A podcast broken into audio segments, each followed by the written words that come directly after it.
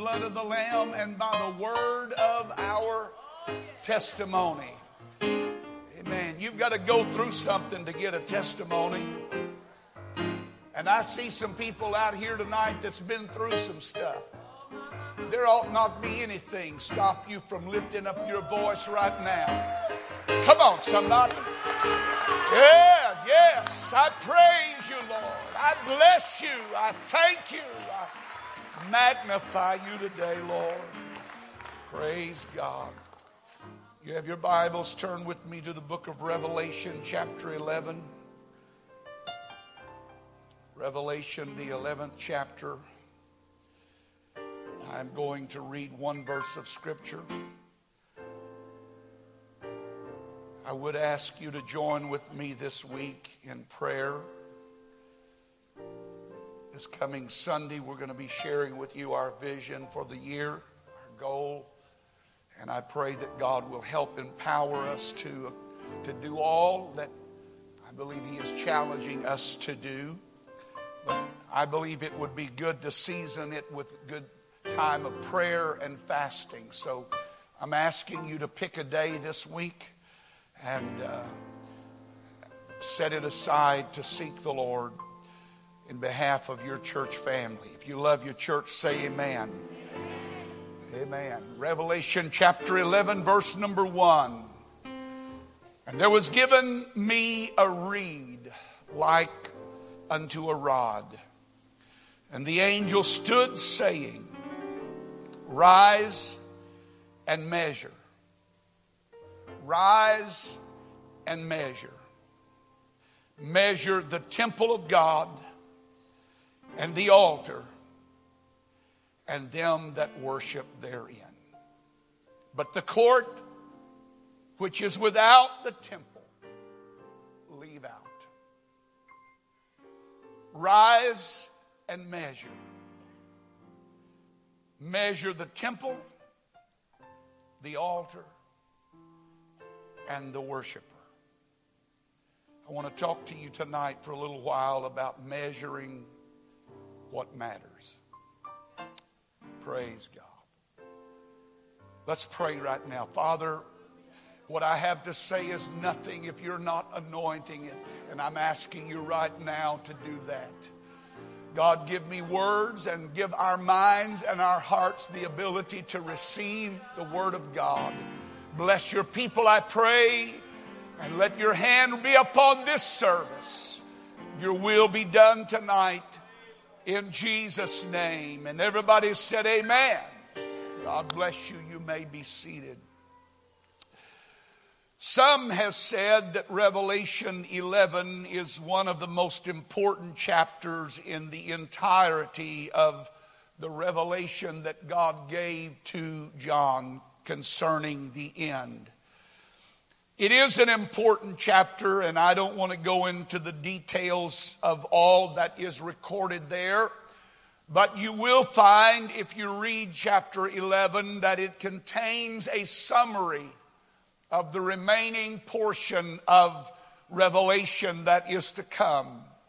In chapter 10, the seer, which is John, is told to eat the little roll that had been given him, and taking it, he ate it, and in doing so, he ingested into himself the mind and the message of God. What was coming on the world was uh, an outpouring of wrath of unparalleled proportion, but God always prepares his people. And I have not come tonight to discourse with you concerning the revelation that is given here, the deeper interpretations of this passage. I, I'm not here to argue exactly what he was talking about in some instances, but simply to consider the point that is made in our text. And the point is this that the seer John was given a rod, a measuring reed that was equivalent to six cubits or nine feet. It was a specific unit of measure. It is important that you and I understand that when it comes to God, God is into exactness. He is into exactness. God is specific when it comes to the things that concern Him and His kingdom. And so should you and I. In a world where loose living has become the norm and and uh, whatever row, rocks your boat or rows your boat, you can do it. But the fact is, when it comes to God and my relationship with God, there are some specifics that God is interested in in my life. They are not vague, they are not general, they are to the point. He said, Thou shalt not. That's still in the book, folks, and I know some people want to relegate that to old times and Old Testament, but you find the same principle in the New Testament. The Lord Himself showed us how He feels about His temple when He came in one day and watched them as they exchanged money and bought and sold and made coming to the house of God a trivial thing like going to the supermarket. And the Bible said that he took a cat of nine tails and he drove them out of that place and he scattered the money changers table and he pushed out all of the animals and he said, this is supposed to be a house of prayer. Don't forget what it was designed for. You know, in the world that we live in, it's easy to get confused about what matters in the church, what matters concerning the church. And it's good ever so often to go back and look at what God measures. Amen. God measures three things here. He measured the temple. He measured the altar. He measured the worshiper. Now you have to understand that this book was written in 95 AD or sometime in that time span, which means that the literal temple in Jerusalem had already been destroyed. So he was not referring to, or at least I don't believe he was referring to the literal temple being measured because there was no literal temple any longer. It had been completely demolished in 70 AD and there was nothing left but rubble and ruin. But when the Lord gives the instruction to John to measure, he was measuring something even dearer to him than a physical temple, and that was a spiritual temple that you and I represent. And I have come to tell you tonight that God is more interested in your life and my life than we even can imagine. And He is interested in the measure of my life, and He wants that measure to matter to me. Amen. Somebody say, in Jesus' name. The measure matters. I said the measure matters. Yes, it matters. I know we can debate and split hairs about what is significant, what's not significant. Is that necessary or not necessary? I tell you how to do it. Just go back to the book and look at what God measures and what God measures. You better measure in your own life because that matters to Him and that is significant to Him or He would never have taken the time to tell me to do those things. And so He tells him to measure. The significance of the act cannot be lost in whatever interpretation of the passage might come to your mind. The fact is, God was interested in certain things and He was marking what was of importance to Him. And what is important to Him, if we are His church and we are His people, it should be important to us. God was drawing lines When you measure something, you draw lines. God was drawing lines. Lines were significant to God. Lines better be significant to you and I. There ought to be some lines that we don't cross in our life. There better be some barriers that we say, no, no, no, no. That's not what I am. That's not who I am. Because the measure of the temple is the measure of the, the importance of my life to Him. And if my life didn't matter in that way, then why would he command this man to measure a temple that didn't even exist any longer? Now, I can understand measuring a temple. I can understand measuring this building. You can get a tape measure out and you can tell the square footage and the height of the walls and, and, and, all of the significant features of this building, where the windows are and the doors. You can mark them off on an architectural drawing, but there's some things about this building that you can't measure with that kind of stick. You've got to measure it with another kind of yardstick. You've got to have a different kind of measure, and that's the measure that he gives you. He was given a reed.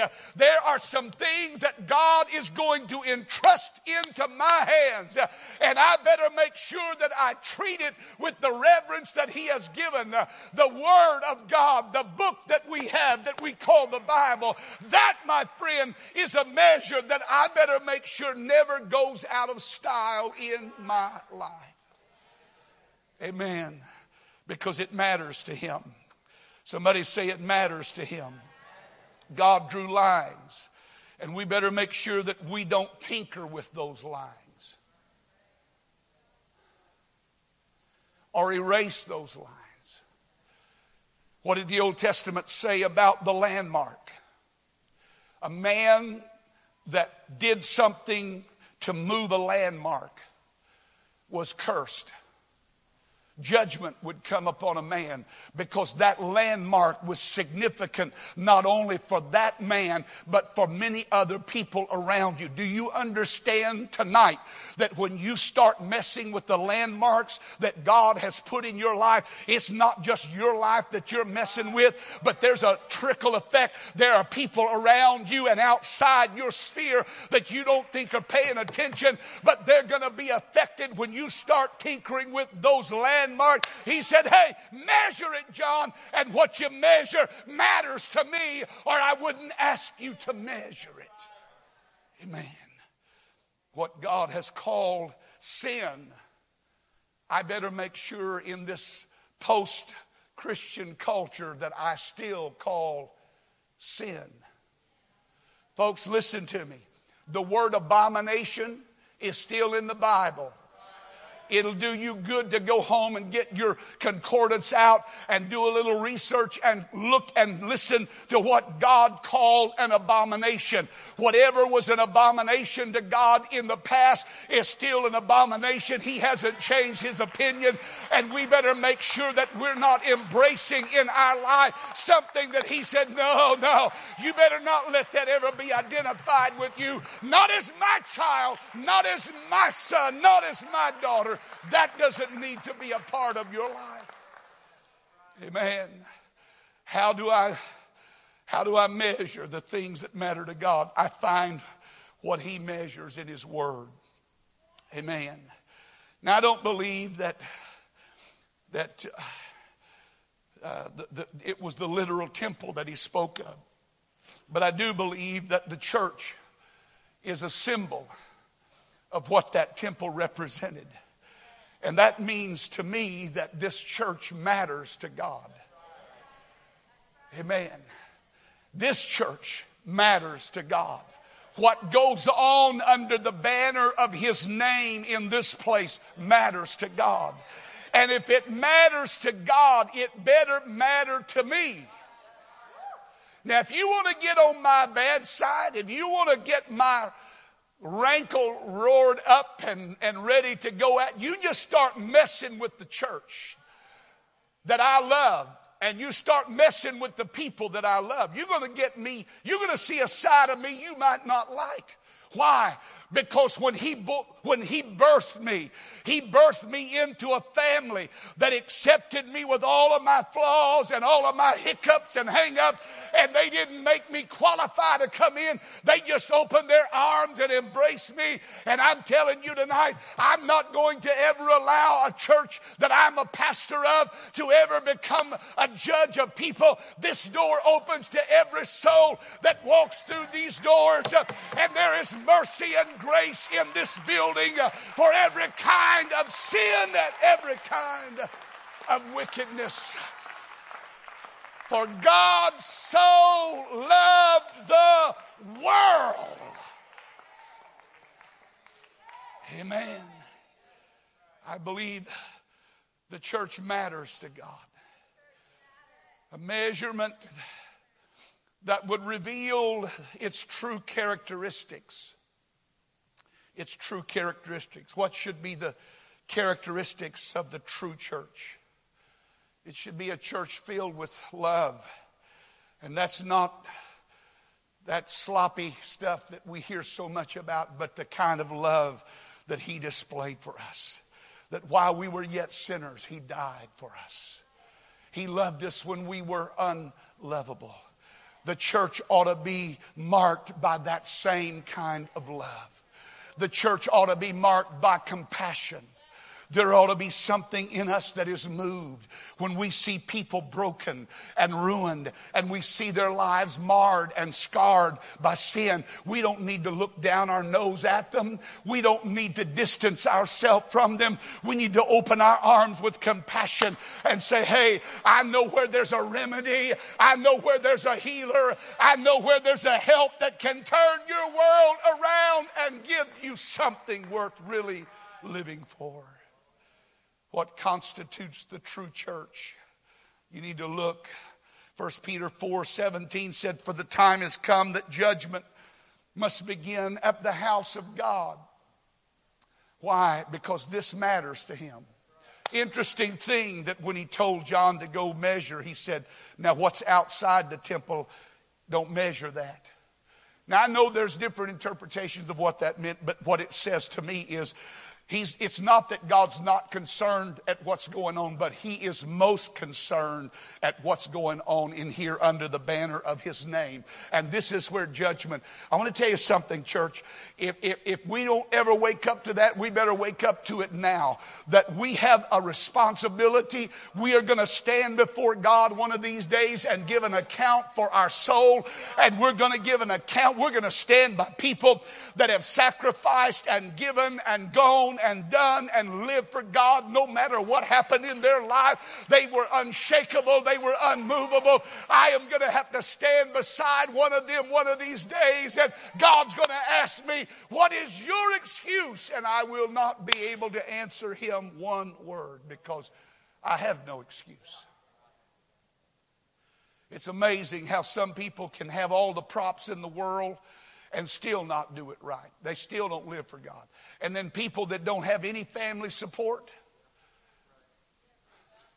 they don't have any encouragement from home, they don't have anybody saying, Come on, you can do it. But when they go home, they have people tearing, and yet they're the first one to the church. They're the first one to the altar. They're the first one on their feet. They're the first one to volunteer. They're the first one to want to serve. Why? Because they have found something that means more to them than anything else in the world. And you better wake up and realize uh, you, I am going to stand by that person one of these days. And God's going to say, okay, look at what that person did with their life. Now tell me why you didn't do more with your life when you had so many more encouragements and so many more advantages. Amen. You measure something to show its true worth. And so when he measured the, the temple, he measured it for its worth, what matters. The temple the church. God is jealous over the church. You, you didn't know that was in the Bible, did you? But the Bible said he is a jealous God. What does that mean? That means when it comes to his name, his character, his people, there is an indignation that rises against anything that tries to destroy that. He is jealous over them. He, is, he said, My name is jealous. Amen. He is proud of his church family. He is thankful for all of us, but he is also very jealous to guard and to protect. You, that ought to make some of you feel good tonight that somebody cares about you. Oh, yeah. Oh, yes. Yes. He is jealous over me with a kind of love that is indescribable. And he wants to protect his church. And I want to be protective as a church. As a pastor, that's why some things are not allowed. And there's some things that you won't see happen around here because I, am protective of God's people, His church. You can say, well, Brother Hughes, that's too narrow. Whatever you want to call it, I'm not backing up from it. Amen. This means too much to me. Amen. I said, this means too much to me. God is giving me so much that I am responsible for, and I'm not backing down. He measured the altar. The altar. That place that we don't really like to go, but we all need to be at more often than not, that place of death and sacrifice. It needs to matter to me. The altar needs to matter. That's why we have altars back. Not that a physical altar has to be in place. But I want there to be an eternal reminder that there's a place that every knee needs to bow. There's a place, ever so often when nobody's in here, I literally crawl up on that altar and I lay myself on it and say, God, I want you to have all of me. If there's a part of me that's hidden that I've not yielded to you, I need you to reveal it to me because I don't want anything in my life to be kept from you. I give you my everything. Uh, and more of us need to crawl on on that altar and die to ourselves and say, Not my will, but thy will be done. Because that altar matters to him and it should matter to me. It should matter that I have an altar. Amen. That you have an altar. Not only was the altar measured, but the worshiper. Now, I can understand how you measure a building and how you measure an altar because there are dimensions, but how do you measure a worshiper? How do you draw the line? It has to be something intangible. It has to be something spiritual. It has to be something that you can't see but's real. It's called heart. It's called soul. It's blessing the Lord with all your soul and all your might. It's not just going through a little patty cake for Jesus. It's not just going through a little ritual and routine and making sure you got all the words right, but it's connecting it, it's, it's, it's moving beyond the physical into that spiritual realm where a spiritual connection is made. And there, there in that, that spirit of, of praise and adoration, I truly am exalting him to the place that he deserves in my life. There's no one above him. He measures the worshiper. He measures my sincerity. He measures my genuineness. He knows whether I mean it or not. That's why every time I come to church and I open my mouth, I want to make sure it's from my heart because He knows my heart. I want to make sure that it's not just something that I do, but it's something that I am. I am a worshiper. And this is what I learned about Him. He seeks those kind of people. He seeks those kind of people.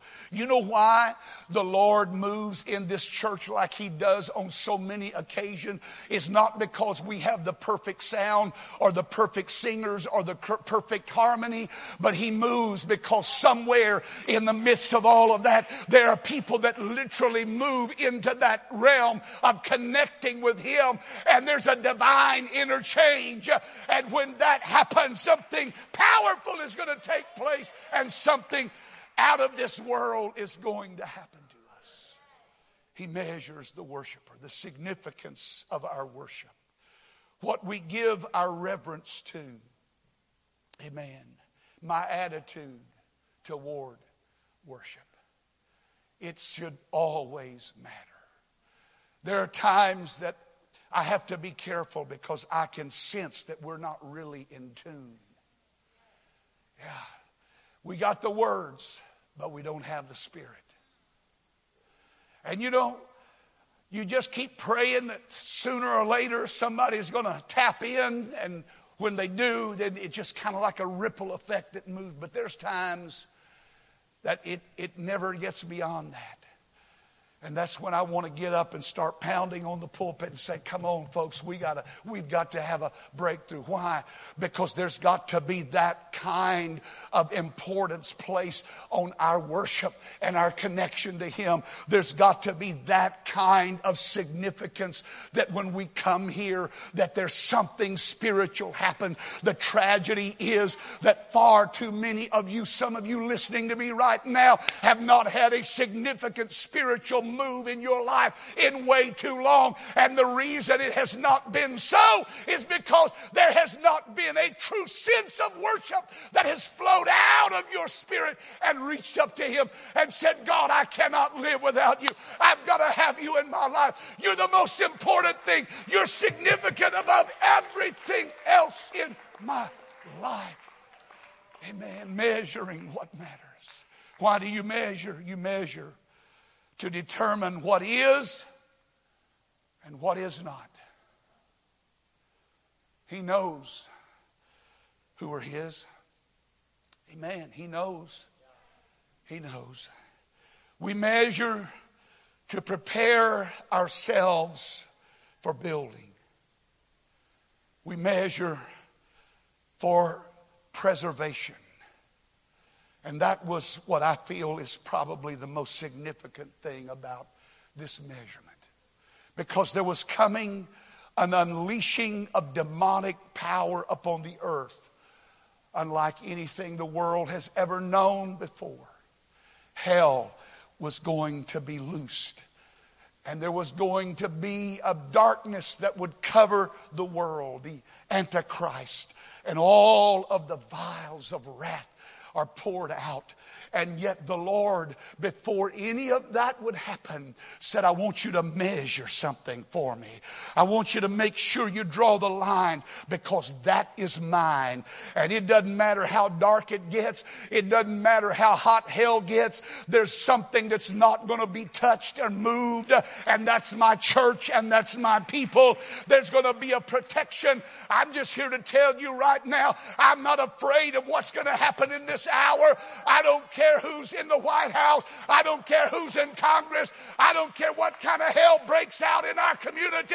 I'm here to tell you that God has measured something and He said, I don't care what happens, it will not prevail against my church. Praise God. I said he measured something and hell will not prevail against this church.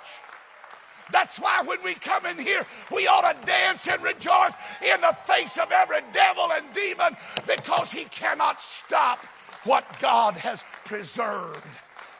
He cannot prevent from being blessed what God has called his own.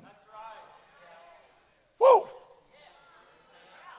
I feel like just, yeah. Hallelujah.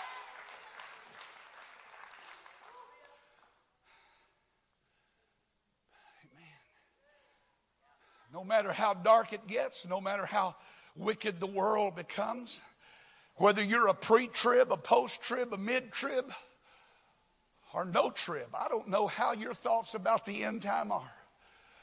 But I'm just here to tell you that if the Lord leads me through the tribulation,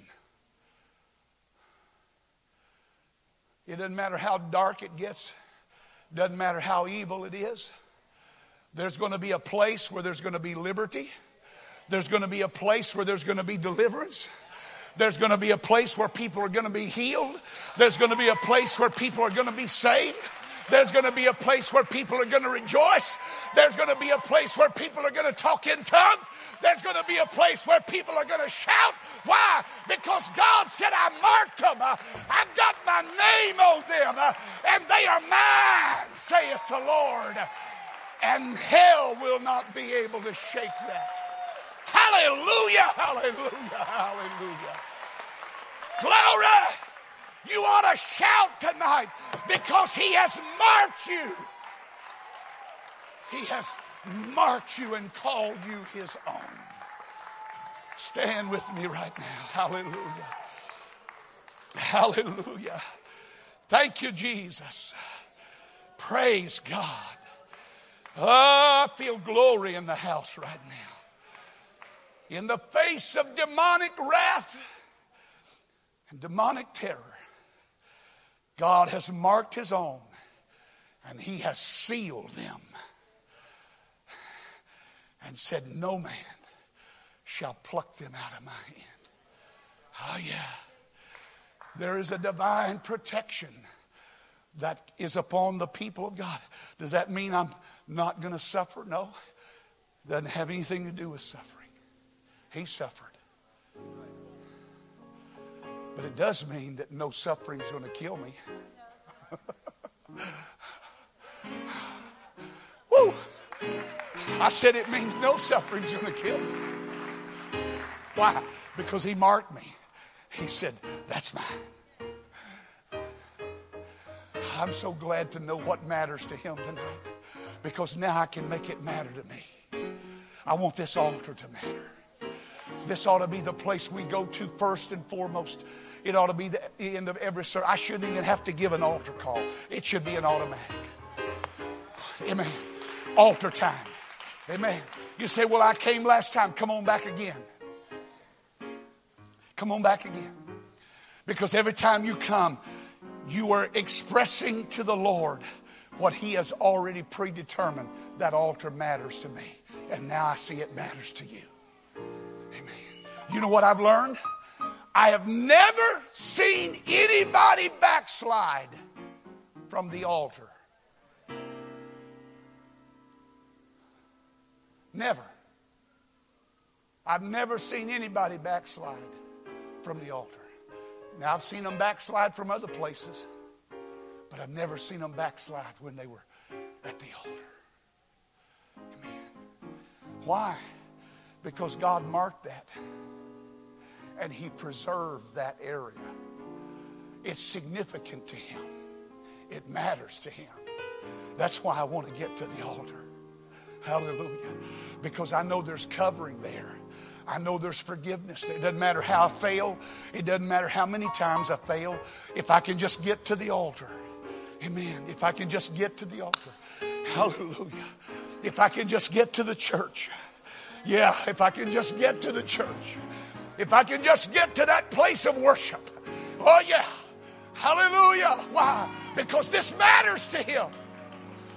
And what matters to him, he preserves against any wickedness and any vileness that hell might throw against you. My good father in law, my wife, they went through a dark, dark time. Sister Vickery was so sick. Months and months in the hospital, just incapacitated. So many things wrong with her. And I remember Dad telling me he would work all day at Rohm and Haas. He would come home. He would fix a quick supper for the girls, Brenda and Cecilia, and then they would go to church. They never missed a service. One day he was talking to me. He said, You know what, Mark, I just I just knew if I could get to that parking lot. It didn't matter what had happened that day. It didn't matter what the news from the doctor was. It didn't matter what my, what, what what Nelda was going through. It didn't matter what I'd had to face. It didn't matter what had happened on the job. Nothing. As if I could just get to that parking lot. He said, when I would open that door and I would plant my feet on that parking lot, I realized I was in a place that mattered. And he said, That's what kept me going. That's what kept me afloat. Listen to me tonight. I'm not angry at anybody, but I'm telling you right now, some of us in this building better wake up and make the things that matter to God matter to us in this hour because this is the only safe place. This is the only place of preservation in this hour of wickedness. And I don't ever want to take it from granted. Hallelujah. Some of you need to fall in love with your church all over again. Quit picking it apart. Quit finding fault with it. Ah, yeah. I didn't even put that in my notes. That just came from the Lord. So you can talk to God about that one. You need to fall in love with your church. You say, I love my church. Well, if you love your church, then you would prop it up a whole lot more. Yeah.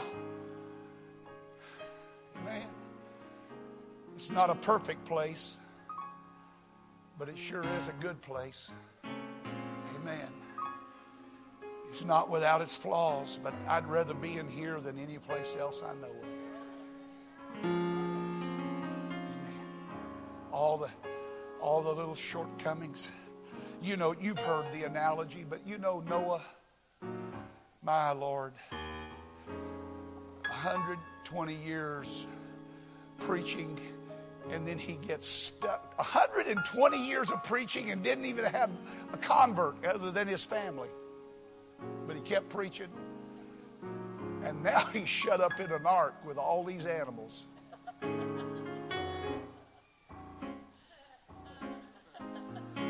Tell me that's not an interesting scenario.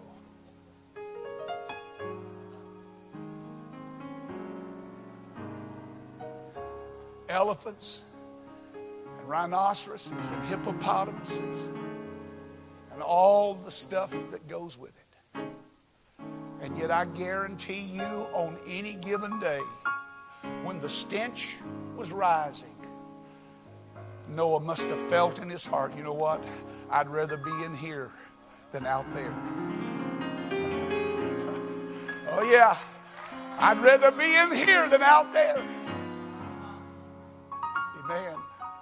Fall in love with the church, your church, your church. Fall in love with the altar again. Make it significant. Worship. Make worship matter to you. You say, well, I'm just not, I'm not a worshiper. Oh, yes, you are. Oh, yes, you are. Because God created you that way. God created man to worship. And so we are worshipers. Now, we may channel that worship in different ways, but the fact is, we are all worshipers. I want to channel mine to Him. Amen. That's the most important thing. That's foremost. I want to enter into His gates with thanksgiving. I want to enter into His courts with praise. I want to be thankful and bless His name. Yeah, that's what I want to do. Come on, church. Would you gather with me just a moment? Come on, let's gather here tonight before we leave. Let's measure some things that matter to Him tonight. Oh God, help me to measure. Help me to measure what matters to you. I give my all. Oh, hallelujah. I give my all. Hallelujah, hallelujah, hallelujah, hallelujah.